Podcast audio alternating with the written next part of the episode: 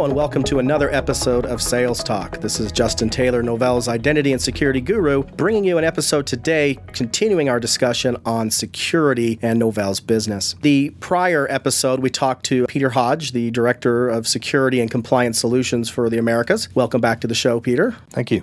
And he's here today also with somebody that we mentioned in that same episode, and this is David Shackleford. Welcome to the show as well. Thank you very much. Maybe give just a little bit of background about yourself for the audience, and we'll discuss why you're here today. Great. I currently work as a consultant and educator in the security space. And so I teach conferences. I work with a lot of different organizations of different types, helping them create security processes and security programs and implement technologies and all that fun stuff. I spent well over a decade actually in the trenches as a variety of different types of security roles. I was a security engineer, security analyst, and actually worked my way up and ultimately was, in fact, chief information security officer for a number of different businesses. You know, in our prior episode with Peter, we talked about the fact fact that the conversations are changing a little bit. Novell traditionally has been in the identity space, and we viewed security as an identity issue. And then we got into Sentinel, and we got Privileged User Manager and things of that nature. Now we're going out there with a more crisp and clean and distinct security message. But as Peter brought out, the conversation is going to change maybe who we talk to. We're, we're trying now to get to that Chief Information Security Officer. Why is that so important to get to that individual? Why should salespeople care about getting to that specific person? It's a good question. Over the years, I think you've seen a dramatic shift in many organizations in terms of how they approached securities. Ten years ago, there was no chief information security officer. It was a shared responsibility among different IT components of the organization. And so you might have been talking to the systems administration team or the application teams and so on. Whereas now you've actually got a dedicated area that's for security and nothing but security. And so the responsibility, as well as all of the operational duties and so on, have actually shifted to the CISO and his or her teams. That's who you really want to be focusing on because they actually shoulder that burden of creating the security strategy for the organization, putting the different pieces in place, and then maintaining that in addition to the compliance components that go along with it. So is this person typically just a technical person, a business person, combination of both situations, or who, who are they? Traditionally, CISOs have really come from more of a technical background. So the majority of CISOs that you'll be talking to will have come up through either that organization or others as some other type of IT professional. So who will have worked in application development or networking or systems administration typically. What we're starting to see is a dramatic shift though where we're not only seeing new CISOs coming from more business focused and audit focused roles, but even the more technical folks that are in CISO positions are having to adapt and become more business focused. So it is certainly starting to become a more business oriented position with a legitimate seat at the table in terms of executive management and leadership. But for the large part, the CISOs of today have come from more technical roles. Do CISOs have their own language that they speak, certain terms and terminology that we should know? Absolutely. And unfortunately, I can't give you that secret decoder ring or I'll have to kill you. No, I'm kidding. That would hurt.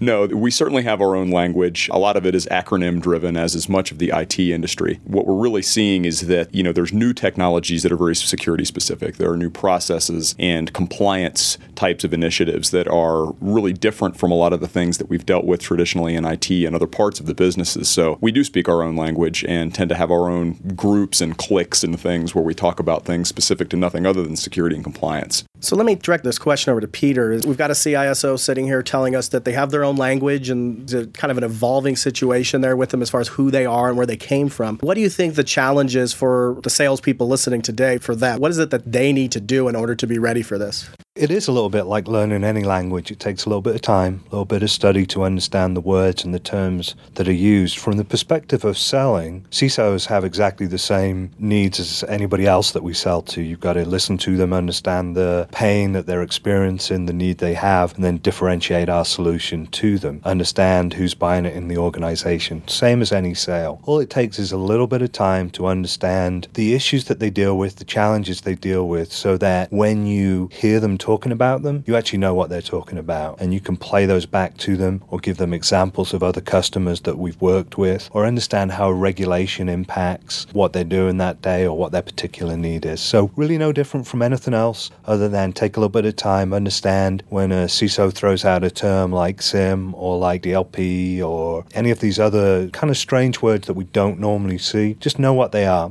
It's not a huge amount of effort, but there is some effort to make sure that you're prepared when you sit in front of one of uh, one of these executives. So preparation is key. Would you agree with that, David? Uh, I'd absolutely agree with that. Again, the the marketplace is shifting and changing dramatically. It's definitely prudent to do a bit of homework and kind of understand what the day to day challenges are. For those people listening here, particular podcast this is the second and final episode of it. The reason we're doing this one in particular is that we want everyone to know that there is a new series of trainings coming out, and they're really geared towards helping you as a sales professional to be able to one speak that language and understand it, so that when you're sitting in that room and he starts throwing out terms like DLP, you don't start believing or thinking that that is some kind of new high def, yeah, high def TV definition, or somebody types out SIM or uses the word SIEM or GRC, you don't start glazing over and just start making stuff up. We want you to feel comfortable with it. And so, one of the things that Peter has been instrumental in helping us do here is to bring in Dave to help understand that and start giving you that taxonomy or that definition and, and word list that you need to understand and really understand that individual. Some of the things that you're going to learn inside of there, I've been watching them today, record these videos. What is security? What are changes to security? Is there a difference between security and compliance? One of the things that people may not quite understand is that there is a difference, and depending upon who you're talking to, security and compliance can be two completely different things. One can be bad and one can be good depending upon the individual. To understand what does the CISO do all day? Just sitting there looking at monitoring ports. Again, understand where to go even to get the money. Some of the terms here I love, Dave. You bring these out in there. You could be compliant without being secure. Maybe just get just touch on what does that actually mean. Again, we want you all to watch the video, but just understand some of these great nuggets of information you're going to get here. So the whole notion of being compliant without being secure really just revolves around the fact that compliance is a subset of all of the different things that you could do and could implement in terms of security controls in an organization. So all of the major compliance initiatives have focused on very specific types of controls around specific types of data. And you may go through all of the rigor of implementing those controls and then satisfying the compliance folks or the auditors that come in to actually check up on you. However, that doesn't mean that there aren't a myriad of other avenues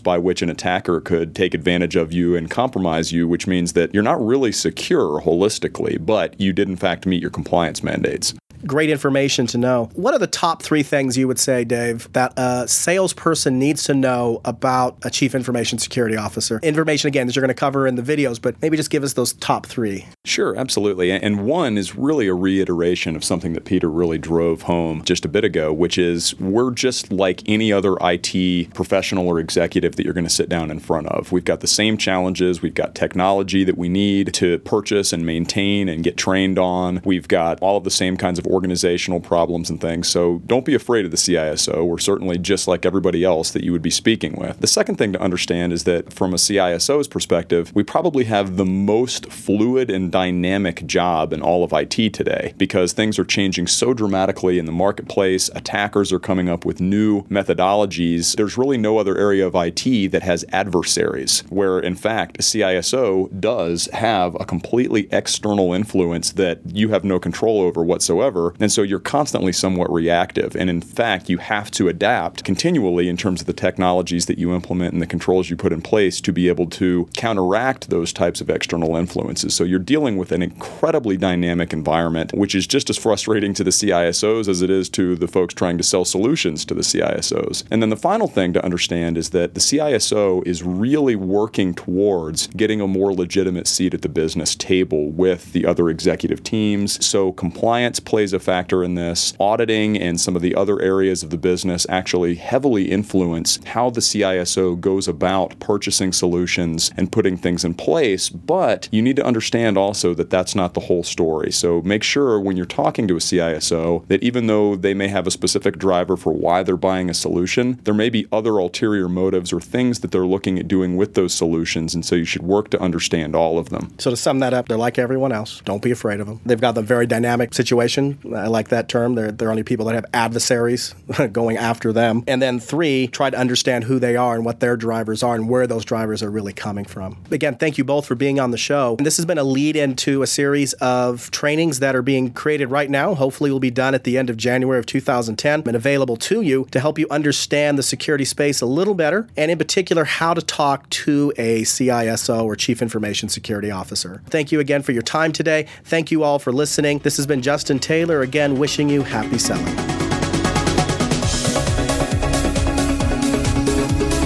Novell Sales Talk is brought to you by Novell Inc. You can send us feedback at salestalk at novell.com. Thanks for listening. See you next time.